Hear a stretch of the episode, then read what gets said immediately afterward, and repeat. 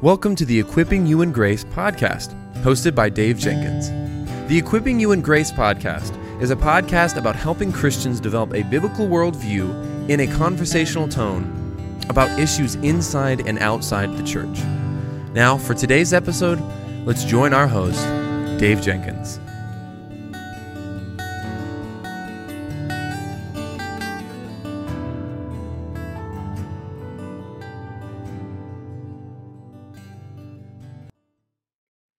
Right, everybody, welcome back to the Equipping in Grace podcast. My name is Dave, and I'm the host for this show. And joining me today on this episode is the always lovely and beautiful, uh, my sweetheart, Sarah. Sarah, welcome back to Equipping You in Grace.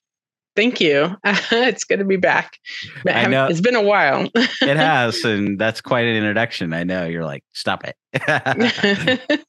but uh yeah it, today guys we're gonna talk sarah's joining me and we're gonna do uh, a special valentine's day episode and we're going to talk on this show about the problem with a, a self-help view of love and um, love as as work in our marriages by the grace of God and with the help of the Holy Spirit. And then uh, we're going to provide some practical help for loving uh, your spouse. So I hope that this will be uh, helpful to you guys as always. Um, so you know, as we just start off with talking about the problem with the self-help view of love, Sarah, what do you what do you think about that?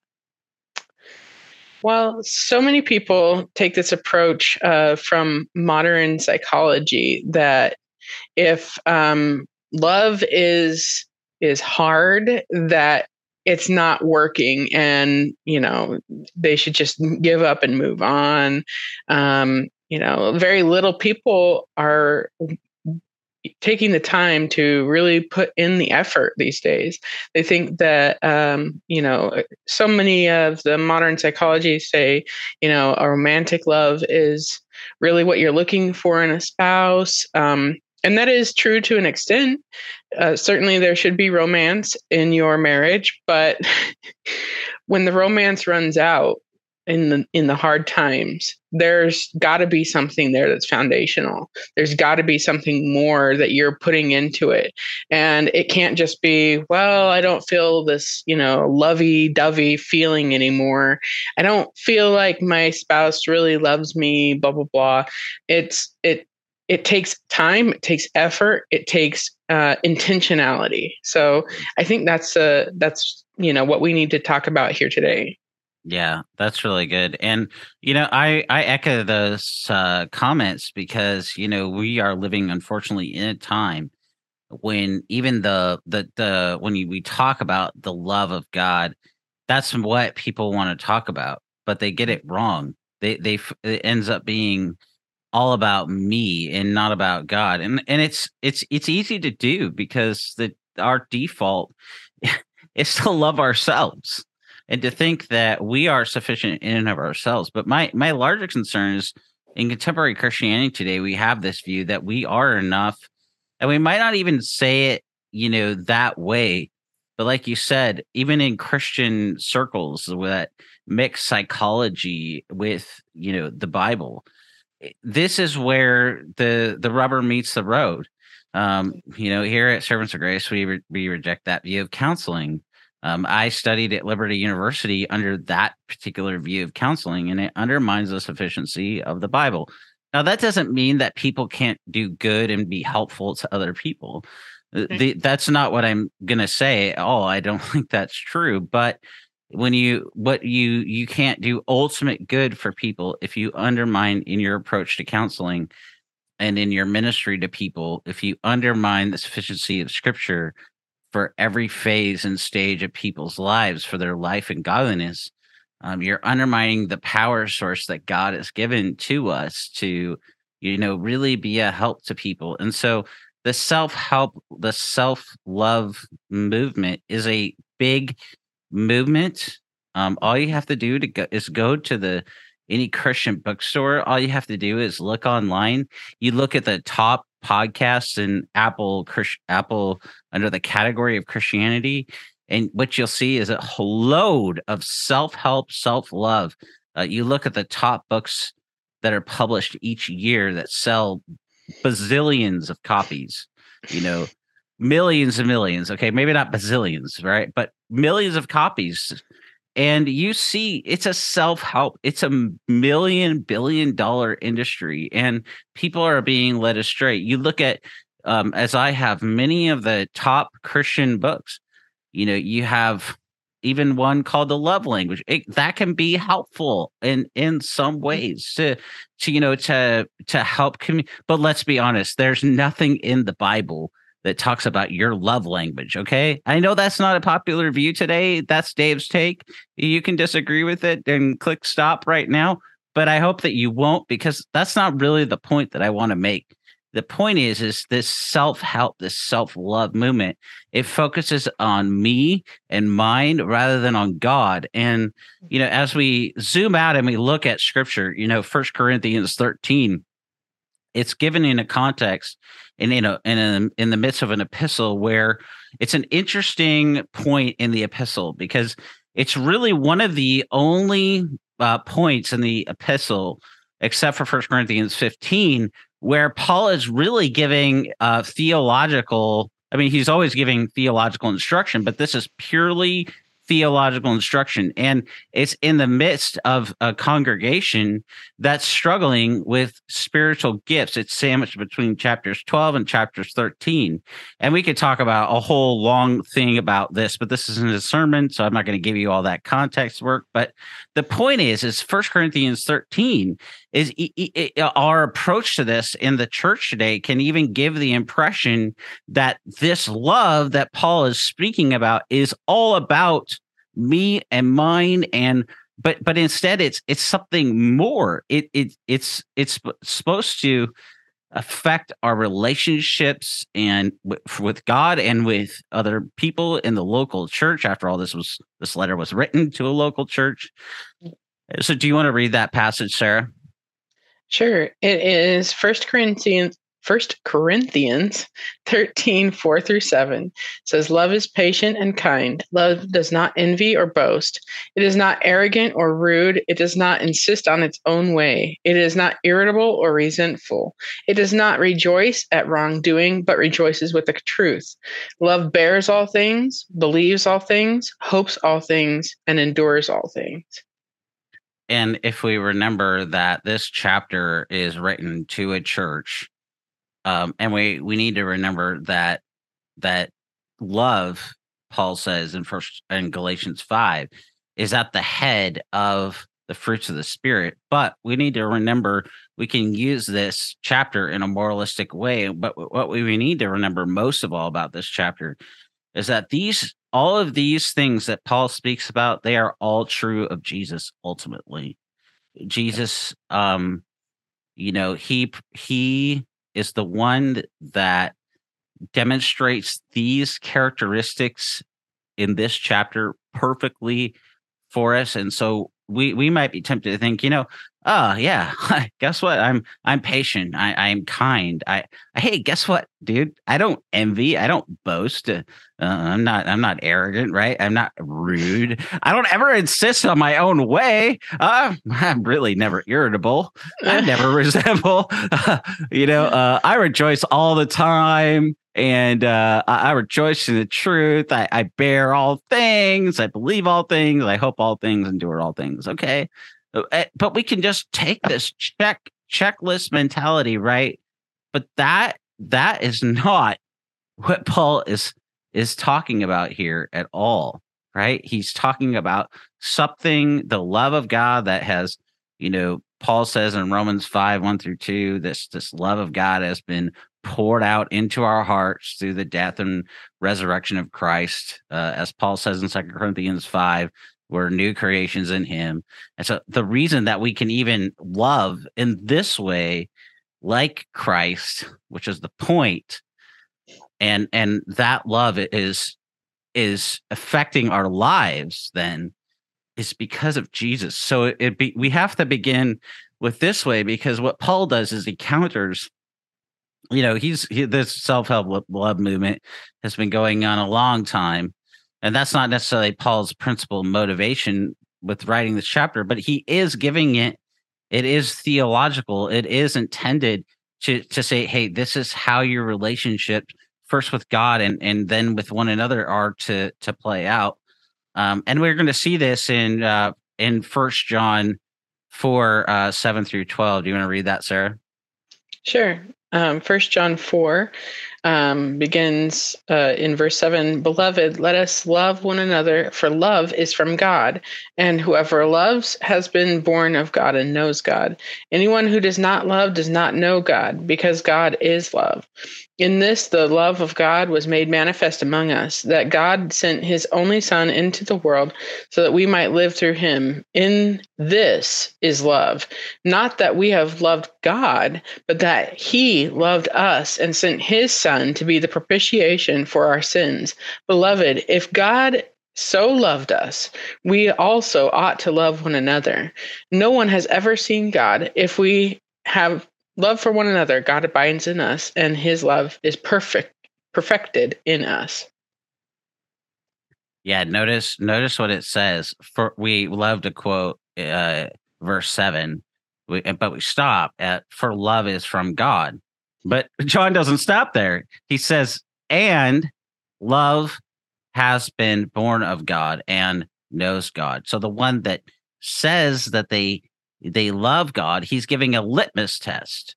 Hey, okay, so you say that you love the Lord. That's great. Okay, but how are you really doing at that? Have you been have you are you really loving the Lord in your in your relationship? And, and by the way, this is one of the things that John does is he uses the great commandment to love the Lord our God with all of our heart, with all of our mind, and with all of our soul. And he gives these litmus tests to see how are you doing at what you profess with your mouth? Mm. how are you doing it at walking it out in the midst of your relationships? And it's a it's a very convicting convicting thought because again if we're all honest like we just talked about from first corinthians 13 we all we all miss the mark. And i don't care if you've been a christian 50 years uh, you we all miss the mark. We still have remaining sin and we still have plenty of room um, to to repent to uh, eat that humble pie and that doesn't taste very good but you know we have to repent of we have to repent of pride right? And because john says whoever loves god has been born of god. They they've been made a new creation and they they know god. And then he goes on and he, he talks about in verse 8 anyone who does not love God does not know God because God is love. So again, he's he's telling us, look, hey, this is the person who says they know God. You say you know God. Um, if you don't love God, you don't know God. Um, mm-hmm. Um, and then he says in verse 9, and this is the love of God was made, he's giving the gospel here and that this is the love the love of god was made manifest among us that god sent his only son into the world so that we might live through him verse 10 and this is love not that we have loved god but that he loved us and sent his son to be a propitiation for our sins that's mm-hmm. good news mm-hmm. and verse 11 if if god so loved us we also ought to love one another no one has ever seen god if we love one another god abides in us and his love is perfected in it. So notice this. It's because God first loved us that we can love him and that we can love one another. That's the point. And getting that order right is so important. And that's that's that's that's why we're we're we're talking about it today. This is some of you might think, well, this is really, really basic, Dave. You know what? The choir, as I said recently, um, in a in a conversation with my, my, mentor Mike, Sarah knows about this too. He uh, we were talking, and I I, I want to tell him. He's like, you know this, but I say I would always say the choir needs preaching to. I need preaching to. If you don't believe me, you can ask my wife, and she's right here, so she can tell you. But uh, you know, just because just because you know we we know these things, we need to be. We're we're told to stir one another up by way of reminder Mm-hmm. Um, so that and in Hebrews 3, 313, it tells us that that one of the reasons is so that our we don't become hard-hearted. You know, we get we are prone to get discouraged, and this is what ultimately what a um, this is ultimately what a self-help view of love does. It it might help uh, provide a remedy for a short bit of time, but like you were saying uh, towards the beginning, Sarah, it it ultimately, you know, when the feelings seem to flame away and it it just seems like you know you've lost that spark and th- there's too much of this kind of teaching in the church today and, and we have to counter it by just saying look the real the real reason that we can love one another isn't because I'm so great and isn't because you're so great. It isn't because we're so happy together. Even those feelings come and go. Um, it doesn't mean that we care any more or less about each other. But the real grounding for our marriages has to be in the love of God that that Christ has given to us because he's first loved us and then because of this he's enabled us through our union with Christ and through the indwelling of the Holy Spirit to love Him, to prioritize Him, to treasure Him, and then out of that to love one another. And that's what John is saying, and that's what you know First Corinthians and and all these other texts are trying to get us to understand. You know, you make a really good point about loving God first. And I just wanted to point out also here in the same passage, um, this passage is not talking about loving one another. The first verse in that uh, section that we read, verse seven, um, you know, let us love one another, for love is from God, and whoever loves uh, has been born of God and knows God.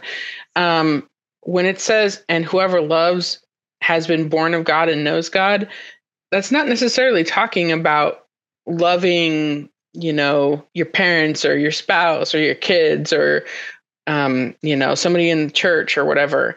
It's talking about loving God. Whoever loves God knows God. You can't if you if you don't know God, you don't love God. Period. You can't there's no way to get around that. You have to love God first because in order to in order for that outpouring to happen in your life, his spirit has to be indwelling in you. Um it's it there's no other way around it. Yeah. So yeah, I mean, you can you can try all you want to be a loving spouse and whatever, but the reason that many people are bumping their head against that and and finding it hard is is you might not be a Christian. And I know that's not a I know that's not a popular thing to say, but you have to you have to ask yourself, are you one of the fruits that the spirit is producing in us, the Galatians 5, 22 through 23, the fruits of the spirit. These are things that for those who are united to Christ by faith, they have they are indwelt by the spirit. These are things that the Holy Spirit is taking, he's using the word in our lives, and we are to progress in these things. And if there's never any progression in those things, you have to ask yourself, you know, because the Holy Spirit is aiming to do those things. If there's never any evidence of love, joy, peace, kindness, goodness, and self control, you have to be honest and ask yourself the question Am I a Christian?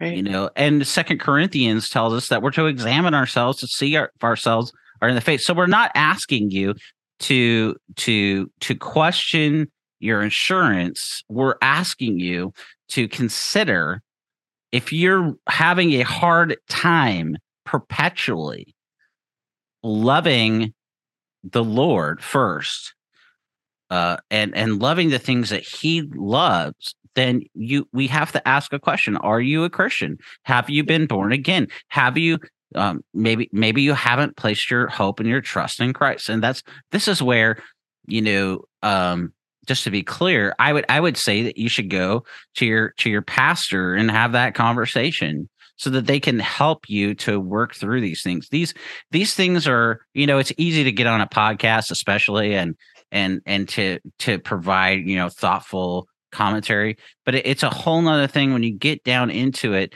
There's a whole lot more to it, uh, especially in as you're getting into people's lives like I have for so long um, because you know people are complex. There's no there's no uh, when the rubber meets the road, and there's no cookie cutter solution here.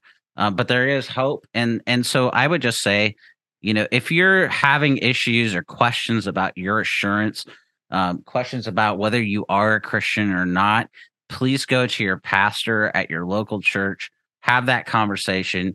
Have that conversation with an older trustworthy man if you're a man. If you're a lady have that conversation with a trusted you know older lady. And and you know these these are the kind of conversations that you really need to have. You know um heaven is forever and hell is real. Um it's a place of unending unrelenting conscious punishment and, and we don't want to we don't want to we're not trying to go down this road where we're questioning people's salvation and these kind of things. But you know if there's even now i'll say this if there's even a sliver of the fruit of the spirit at work in your life then rejoice in the lord because you're indwelt by the spirit. Um, and you know you have hope. But if there is no sliver even as tiniest sliver then you have to ask the question and i think it's a worthy question. Um, because there is such a false view of love in our day um, we we need to we need to at least be open to the conversation. And um, you know our merit like sarah's saying we need to prioritize the lord uh, first and foremost in our hearts. This is why the great commandment says to love the lord our god with all of our heart with all of our mind with all our soul every time that this is given the priority is first on loving the lord treasuring him above all things. And that's even what john is doing here first. Are, are, are you treasuring in the the supremacy and in the sufficiency of god through christ? Or and first and foremost or are you are you where, where's your hope and where's your confidence? Is it in something else? And so um you know there there's hope and there's lots of gospel in this in verse 10 uh verse 11 um we see it uh verse uh 9 i mean it, eh, we're not talking about some moralistic uh view of love here. We're talking about the real love of god and the real love that christ has paid for when he said in john 19 30 it is finished. So yeah. But well I was just going to say, um, so to wrap up on that point here, if you're struggling to love God first, if you are struggling to love those around you, it is so imperative, so extremely imperative that you take time to really consider, to truly say, okay, why am I having this hard time loving God? And maybe it's not that you're not a Christian. It could be that you have uh, anger in your heart towards Him or unrepentance. And, you know, a lot of Christians go through stages in their life where they um, get angry at God or where they question Him or where they even doubt His goodness. And, you know, we all go through trials, we all go through tribulations in our lives and it's so, so important for us to um, hand those over to the lord and and confess sin in our lives. So i don't want to go down too far into that rabbit trail but um, but if you if you're struggling with the fruits of the spirit if you're struggling with with that and you know you know you have the assurance that you're a christian and you've seen uh you know the work of the holy spirit in your life take time to consider what is keeping you from loving God and loving others the way that you should. Yeah. And this is so important to talk about today because as we're as we're talking about and this leads to the second point, you know, love is work in our marriage. It is it is work that God is working in us all.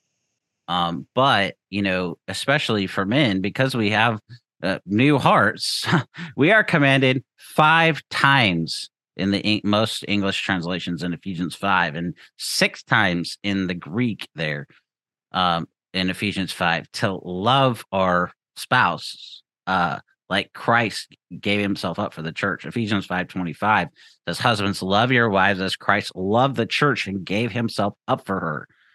Uh, Ephesians 5:30 however let each of one of you love his wife as himself and let the wife see that she respects her husband. First Peter 4 8. Above all, keep loving one another earnestly, since love covers a multitude of sins. Now, we are kind of using these verses. So I'll just say this.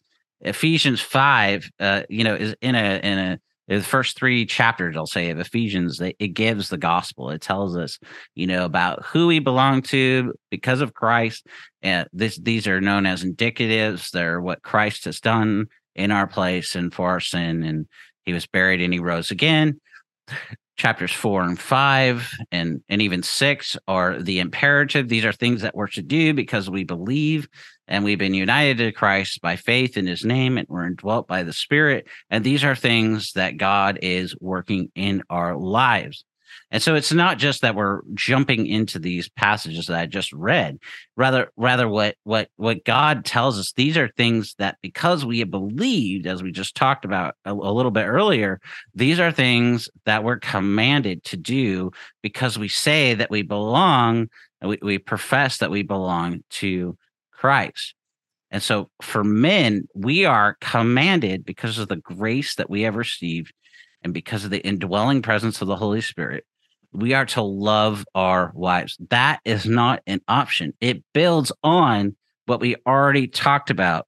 Paul is again taking the great commandment love the Lord your God with all of your heart, with all of your mind, with all of your soul, and, he, and to love your neighbor as yourself. And he's saying here, look, this is your, this is, you say you love God, great. Your wife is your neighbor. How are you doing at loving her? Um, and he doesn't make this, he does not make this an option. Um, you know, he says in Ephesians 5:25, husbands love your wives as Christ loved the church and gave himself up for her. Ephesians 5:33, let each of you love his wife as himself. Okay? And let the wife see that she respects her husband. So this is more than just some sort of feeling, some sort of fad, some sort of, you know, euphoric high that it's it's depicted as. This is this is the language the reason that a that a man and a woman can you know love one another is because of the foundation that we already talked about the love of god that's in christ. Um, the reason that the man can lovingly lead his his wife is um, because of christ. It's mm-hmm. not because of ourselves. You know i've i've struggled with this in the past um loving you know my spouse loving my parents loving, your Dave. loving loving uh my siblings you know it's it's hard work um well and especially the loving the spouse because you're with them all the time. You don't it's not something where you can just like take a break you know. It'd be one thing if you know you only saw them once a week like you do everybody else at church or twice a week or even three times a week. You're there uh you know in the morning at night any any time in between whatever. And if you're eh, we're not to let the sun go down in our anger. And so part of this is learning how to um, like dave said earlier eat humble pie and confess sin and you know not just to god but to each other. Um, there are times when you know, Dave or I have had to confess uh, a wrong attitude or a wrong, uh, uh, um, a hurtful way we said something to each other. And it's not fun. It's it's hard. You think that it sounds, you know, hard, but when you put it into practice, it's 10 times as hard as it sounds. Because our nature doesn't want us to um, be wrong or to seem weak or to uh, admit when somebody else is right and we're not, um, or even when we have hurt someone. It, it's a bitter pill to swallow to have to go back to that person and say, you know what, I really messed up and I'm sorry. Um, can you forgive me? And you had best bet that there have been times in my life when I've been praying, Lord, help me resolve this situation. I don't know how to handle this. I don't know what to say. I don't know how to move forward here. And every time I guarantee you, every time the Lord has worked a miracle again, because he'll bring either me or Dave back into the same room, and somehow we find a way forward because God is in the midst, because he is working in us and through us. And it's that's why it's so imperative to have his spirit in you. And I can't even imagine what it would be like for those of you that have a um that are a Christian but have a non-Christian spouse. I'm it's it's that's a that's even trickier. And to be honest with you you're going to be having a lot harder time you know um with your relationship with that person because they won't have the spirit indwelling in them and it's going to have to remain on your shoulders to really show them what god's love is in and how that effectively uh, works in a marriage. And so you know for those of you out there i'm uh, that are in that situation i am praying for you because that's not easy but anyway getting back to the point here um,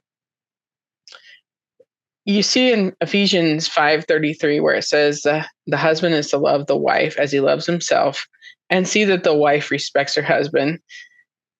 Let's face it ladies. They make it hard. They really do. Not going to beat around the bush about that. But you know what? He is God's uh, appointed authority over you as as a uh, headship in the home. And whether it's just you and him or you have kids or whatever the situation is.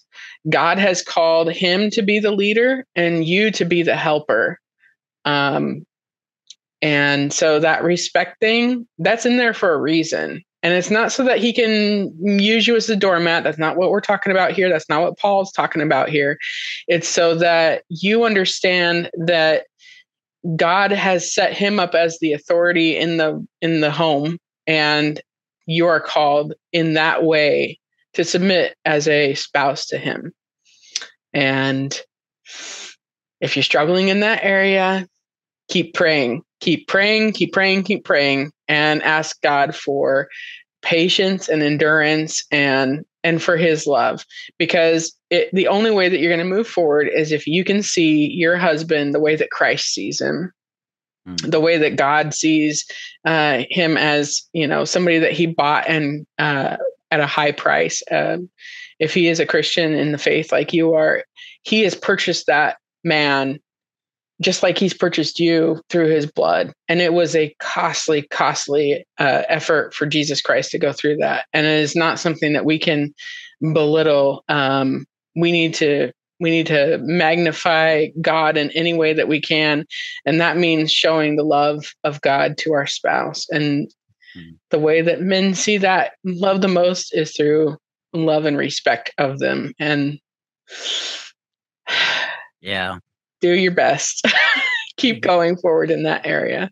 You know, I remember uh, one time uh, we were living in Idaho, and I and I know I've told you this before, and I probably have shared about this story when we've talked before uh, on the show. But you know, I had I had had a men's meeting where I was leading the meeting, and then I taught the the men's Bible study right after that. Uh, I had worked all day, whatever, various things, and came back, drove home, you know, the 30 minutes from where we were going to church and uh crawled into bed. And I I just felt like I needed to pray and said, "Lord, help me to love my wife more." Mm. And you know what? These are things like you're talking about. These are things that the Holy Spirit is working in us. It's so if we if we are having even a desire I'll say it this way a desire to love our spouse. That desire does not come from ourselves. That desire comes from the Holy Spirit. It comes from the Spirit using the word in our lives and helping us, uh, massaging those fruits of the Spirit more and more in our lives. And that's true, like you were saying, it's true not only in marriage, it's true in our relationships. And so anytime that, you know, we have loving we're, we're loving actions loving thoughts loving you know doing good. That's that's coming from the lord. It's it's a fruit of the gospel at work in our lives by the spirit because we're united to christ by faith. And this is why this is why we're talking about this because ultimately at the end of the day the the moralistic doing it your own way in your own power and in your own strength it's it leads it leads to a lot of failure. It leads mm. to a mm-hmm. lot of frustration. And that's that's like duh. I know that. Um, but it's too true. We we too often are, even as Christians, prone to not spend that time in prayer, in the word ourselves. And then we wonder what what is wrong with my marriage? And and I just want to say something about that that and, and we're gonna go here in just a second, but before we do, you know, just consider are you pointing too many men are pointing the finger at their spouse and saying, you know what the problem is with my spouse? Well, what about you? Um, one of the biggest things that I talk to men about, and when they come to me and they ask, they they tell me about their struggles, I ask them, "How are you doing the Bible reading and prayer, bro?" It gets it gets pretty quiet pretty fast, and, and then I ask, "Are you are you spending any time in the Bible and any time in prayer?" And the tragic answer is next to none. And then I have to say, then let's be honest the reason that you're struggling in your marriage, the reason that you're struggling in your walk with God is you're not spending time with God. Mm. And that's true for all of us. All of us should be convicted. And and and as we talk, that's why I talk so much on this show about it, because it's a quality thing. Five to ten minutes. We all have it. If you drive to work every we, Sarah and I, we work from home um, and so, you know, we don't drive hardly anywhere except to church on Sunday and maybe, you know, a couple other times during the week. So, you know, for, but for those of you that are commuting, you have 30, maybe 10, 15, 30 minutes to spend that time. Turn off the podcast, turn off the news, turn off the music, turn on that Bible. Spend that 15, 10, 10 minutes of your drive listening to scripture um, spend that five minutes the rest of the time praying mm-hmm. and guarantee you the more quality time that you're spending especially in the bible and in prayer it's going to make a difference um, over time. You're going to see you're going to start to see a difference. It's it and it's not just praying prayers like lord help me in this. It's it's not just let, letting him know about your cares and your burdens. It's praying for your spouse. It's praying for your family. It's praying for you know those things. And this is a part of our communion with christ because we've been united to christ by faith. And so um that that's just one thing but uh you know family worship as a man you are called by the grace of god to lead your family that's what paul is talking about in in ephesians 5 you are called to lovingly lead your your your uh, your wife your family if you have kids one of the best ways is to um, do family worship. Open the Bible, read it, uh, then pr- ask for any prayer requests. Uh, have a time of confession of sin, even if it's just reading First John one nine, um, and ask everybody to spend some time thinking about their, you know, where they are are sinning and and those kind of things. Uh, spend some time worshiping the Lord, and uh, you know, there's there's a lot of really good books that can that can help you. One is by Jonathan Gibson that Sarah and I have been using for a little while now. There's another little helpful booklet by uh, Joel Beeke on family worship. And these are just really good instruction for doing this. But the point is, if if you open the Bible, read the Bible, even a, a chapter, and you pray and you uh you know worship the Lord together, the singing doesn't have to be the best. Um, we just read a we read a hymn. We don't sing it. Um, and then you know talk about it a little bit it doesn't have to take long it can take 10 minutes it can take 15 minutes but it's well worth it. Absolutely. You know i have really enjoyed reading that devotional and i will say that um, anytime that we sit down together and have discussions like uh, you know through the word or through devotional like that i find myself thinking about everything well not everything but so many ideas come to mind about how i can you know um, be more like christ in this or that and I, I mean obviously that's the point but when it comes down to it, those thoughts being put in my head, those are not from me. Those are from the Lord. You know, He's whispering into my mind saying, you know, this is how you are to love your spouse, or this is how you are to show compassion to someone, or this is how you are to, you know, have faithfulness and or exude gentleness and self-control. There are fruits of the spirit that um, so many times we are ignoring instead of um, putting more into practice when we should be that's that's the whole goal as a Christian is to grow in those fruits of the spirit and to love God as much as and as hard as we can. Um, so this whole like, you know, ignoring the Bible and not praying together, it's got to stop as as husbands and wives and as families. You, I can't even tell you how often Dave has confided in me, um, you know, about uh, this or that that he's noticed, um, whether somebody in the world or a friend or you know a discussion that he had with somebody where he is just blown away by the fact that they're unwilling half the time to even consider that the problem is is that they're not spending any time in prayer and in the Word. It's kind of a no brainer, and yet common sense isn't all that common anymore, is it? nope. But you know, uh, it, it, seems like an insurmountable thing. The thing that I can tell you to encourage you in this area, um, wives especially, I don't. I didn't really think that I had time to read the Bible, but the truth of the matter is, is I have so much time to read the Bible that I just pretend that I don't. Um, for example, I listen to it when I'm taking a shower in the morning. Um, I, t- I take the Bible app, I turn it on to the part that I'm reading through, and I just listen to that. And then, you know, when I'm done, maybe turn on some praise and worship music or, you know, um, or maybe just spend some time praying as I'm finishing getting ready, whatever it is. You you have the time. It's it's making the effort to do the things that you need to do that's the challenge. So i'm just praying for you. Uh, anybody listening out there that's struggling in this area lord um, show them where they can find the time show them where they can repurpose a moment or two to spend time with you and make it count because this is absolutely imperative for your walk with Jesus. Yeah, that's really good. Uh, I pulled up those books and uh, they're called, uh, here's three of them uh, Be Thou My Vision, A Liturgy for Daily Worship by Jonathan Gibson. That's the one that, that we've used. Uh, we really enjoy.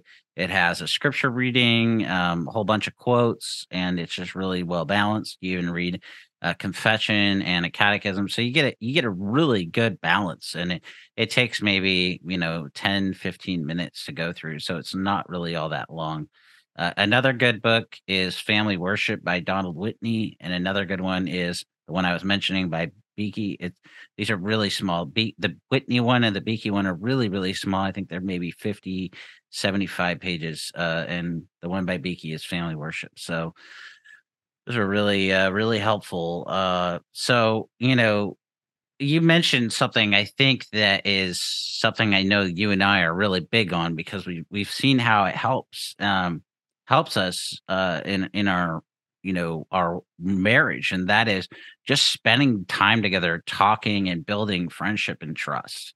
Mm. Yeah.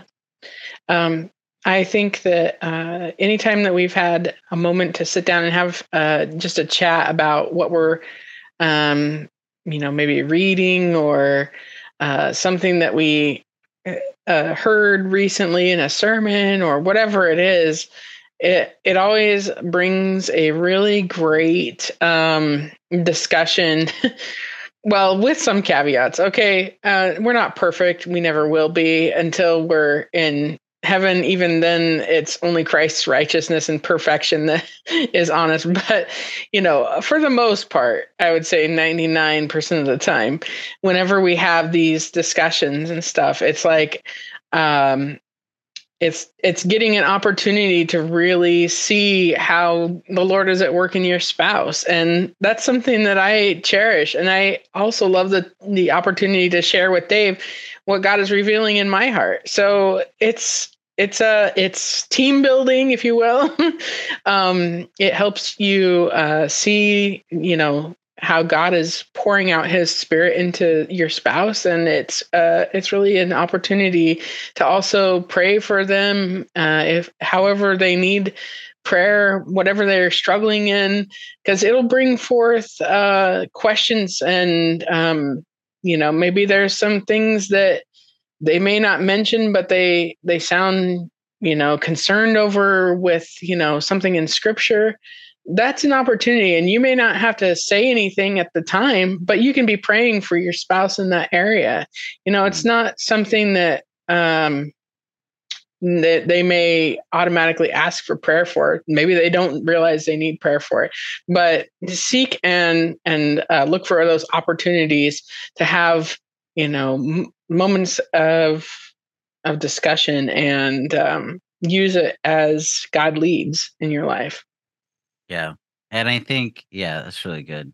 And I think that, you know, open and honest communication um, un- with understanding of what we've talked about previously, of prioritizing Christ and the word and the means of grace in our lives.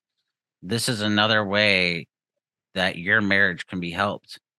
You know, you Mhm. want to stay out of the the pastor's office and you want to stay out of the biblical counseling office. This this is the way. It it's just sitting down and talking it out. And notice I said talking. Talking doesn't mean you're screaming. Mhm. Talking doesn't mean you're raising your voice. Talking means you are talking to somebody like you are at a coffee shop and you're talking, you're engaging, you're listening, you're talking and you're confessing sin if there's any sin to be confessed. And you're you're keeping short accounts with with the Lord and with your spouse. And uh, these are these are some things that you know being open and being honest about your your struggles with your spouse guys it'll be it'll help you. And ladies being open and honest with your with your husband about what's happening in your heart and life. These things build trust. Talking about your finances and talking about you know the struggles that you're having these things build trust. The the lack of communication is a hindrance but Mhm. the o- openness and and and the the openness of communication it does the opposite. It builds trust. It builds friendship. It builds continuing um the, it continues to foster um that kind of relationship that that really does honor god. You know as sarah said we you know we have our we have our moments you know but the more that we take these things that we've talked about you know some people say you know oh well you're going to have conflict in marriage. You, it doesn't mean that you're never going to have conflict.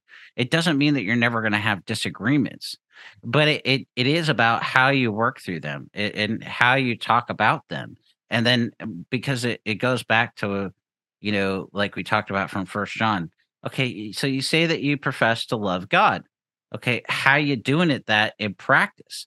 And that for for a man um, let alone a man a christian man in ministry if you're not doing well at that your first priority your first ministry is to your spouse uh how you doing at that? And i can tell you as somebody who talks to a lot of guys that sarah's hinting at um, i can tell you that a lot of guys shockingly are not doing well at that. And i just want to say that you know these are some things that will help you. These are some things that you know uh i over uh, the conversations that i have with men over and over again are these same types of conversations. And so um you know these are some keys. These are some things and and I'll and I'll share this you know there was a when we first started working on our communication it started with me sitting in my office um it was over a decade i think we were a few years into our marriage right Mm-hmm. we were a few years in our marriage and i went to sarah and i said look i just got i was just thinking about you know the lord and you know needing uh uh was sitting there thinking about how i'm a christian leader and how i'm not doing very well at at loving my spouse and i'm the room is getting suddenly very hot because the holy spirit is uh convicting Mm. me and uh, i repented but then i went in you know and I at the time she didn't want to. Sarah didn't want to talk to me because we had had a conflict, and I acted like a doofus. And uh, I but I had to go and apologize, and you know it probably wasn't the right time. I should have waited a bit, uh, as as I recall, and that's a good thing too. Giving it a little airtime. Don't just you got convicted and you want to go in and you want to rush in. Get you, you, you got to give your wife a little bit of space, bro. You know, um, and I had to learn. I had to learn that in the process. But but out of that conversation that we were able to have was a lot of these things that we're talking about today, a lot of the things that we've talked about before. Um, specifically apologizing, specifically talking about things in our lives, taking the time, being intentional. Um, these are these are some things that will actually help you. And it it's not an overnight kind of thing. It's not a okay, well, Dave, I'm to do those things. I'm to and and I'm to snap my fingers and everything's to be right. These are things that take these are things that take time. And mm-hmm. uh, how long in time, you know, that that's up to you and your spouse and the Lord, but you know, it takes time. You know, if you don't do those things for a long period of time, it's going to take long a lot longer to build those habits of open and honest communication you know first with as we talked about with the lord and and then you know with your spouse and mm. Uh maybe you maybe you've even already been doing those things paul tells us to excel all the more in in in loving one another and those kind of things and so there's always room uh, i don't care how long you've been married or a Christian or however long you've been in ministry, there is always more room to excel all the more at these things. And I and I think if you're not willing to excel all the more at those things, um, you're gonna end up it's so easy to deviate from these things. They really have to be have to be a habit. They have to be practiced. They have to be intentionally uh, put into place um, mm-hmm. day after day after day, month after month after month, year after year after year, moment after moment after moment. And if and if they're not, then you're gonna wake up one day and you're gonna be like, why don't we talk? Hmm. Um, why don't we why don't we have these kind of relation why don't we have these kind of conversations of the heart? And that that's uh sadly um, you know, I'll just say you know when when my parents when i was a teenager my parents had conversations but they yelled at each other they screamed at each other these are not the kind of conversations you know where where you're going to have any kind of productive conversation those are the kind of conversations if you're yelling and screaming at it you need to bring somebody into those conversations so that you can get to the place where you can have productive heartfelt honest conversations. But for any married couple, we can you can all do that. You can all have those conversations, sit down and talk and talk through how you feel. Start with how do you feel? Make it subjective. Make it as subjective as you want. And then work through that because everybody deserves to be heard. Everybody has a side. Um, you know, um, and if you're not willing to listen and and be slow to speak, uh, you need to read James 119 again. Um, I remember I remember out of high school, my dad wrote me a letter, and this was 23 years ago now. I remember he wrote me a letter. He said, Dave, David, you need to read James 119 and you need to be slow to speak and quick to listen because I was not. And I would say the same thing to that my dad said to me. Be slow to speak, quick to listen. It's easy to talk. It's easy to get on social media. It's easy to blast somebody up on the phone. But slow down, get in the Bible, pray, talk to the Lord, talk to your spouse. You know, it's interesting that you mentioned the words from here, dad, to you um, about being slow to uh, speak. It's ironic that you know, from what you've told me of his marriage with your mom, that he behaved in the exact opposite. It's like he was sitting you down saying, Don't make the mistake that I made. Like, let this be an example to you of how not to be. And remember this in the future because you're going to have that moment and anybody that's married is going to have that moment when their first impulse is to just lay that other person out. Like, you have no right. You have no idea what you're talking about. I'm right. You're wrong. That was the stupidest thing you've ever said or done, blah, blah, blah. And the problem with that response is that it's not loving at all. You are not being uh, a a mirror for Christ in that moment, and it can be so so challenging to take a breath. Okay i can't talk to you right now. I need 5 minutes. I need 10 minutes. Let's come back in here in just a minute i need to i need to have a moment to myself and and to pray okay and and that is where Dave and I started uh, really building our relationship more and more because we would have, I mean, I'm, it wasn't pretty. It wasn't.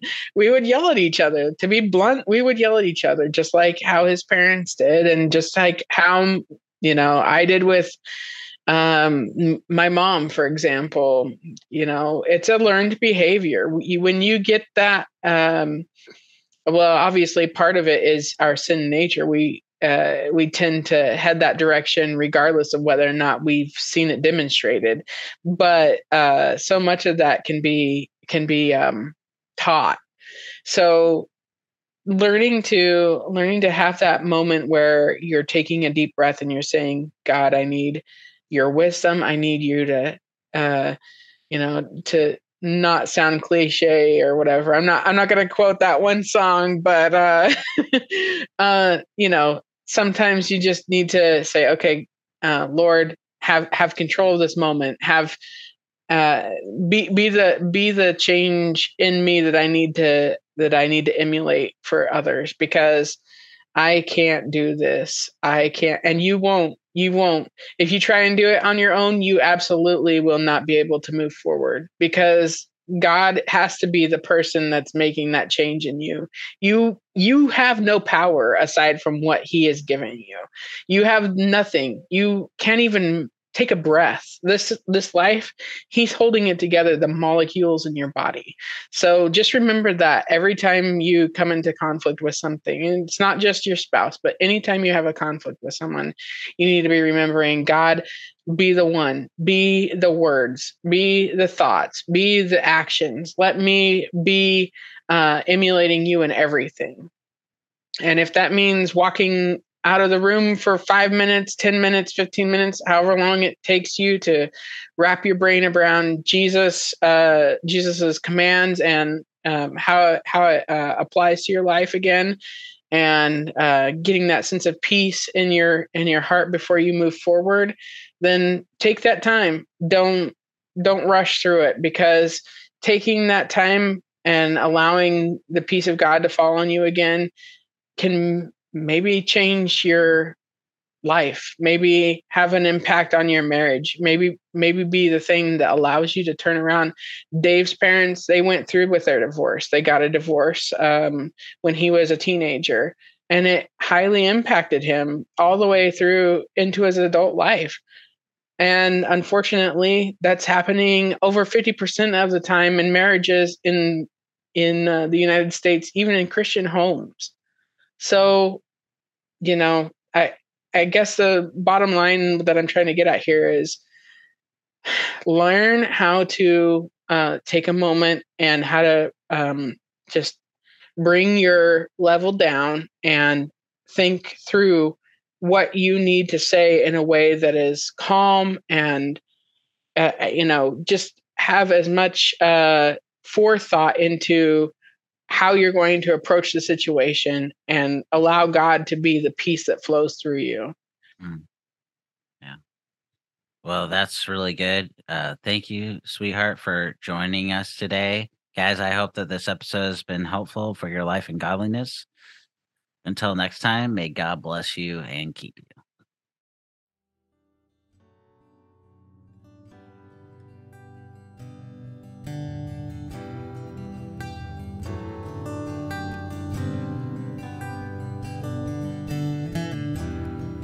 Thank you for listening to the Equipping You in Grace podcast. If you enjoyed it, please subscribe, rate us on the app, and share this with your friends and family on social media.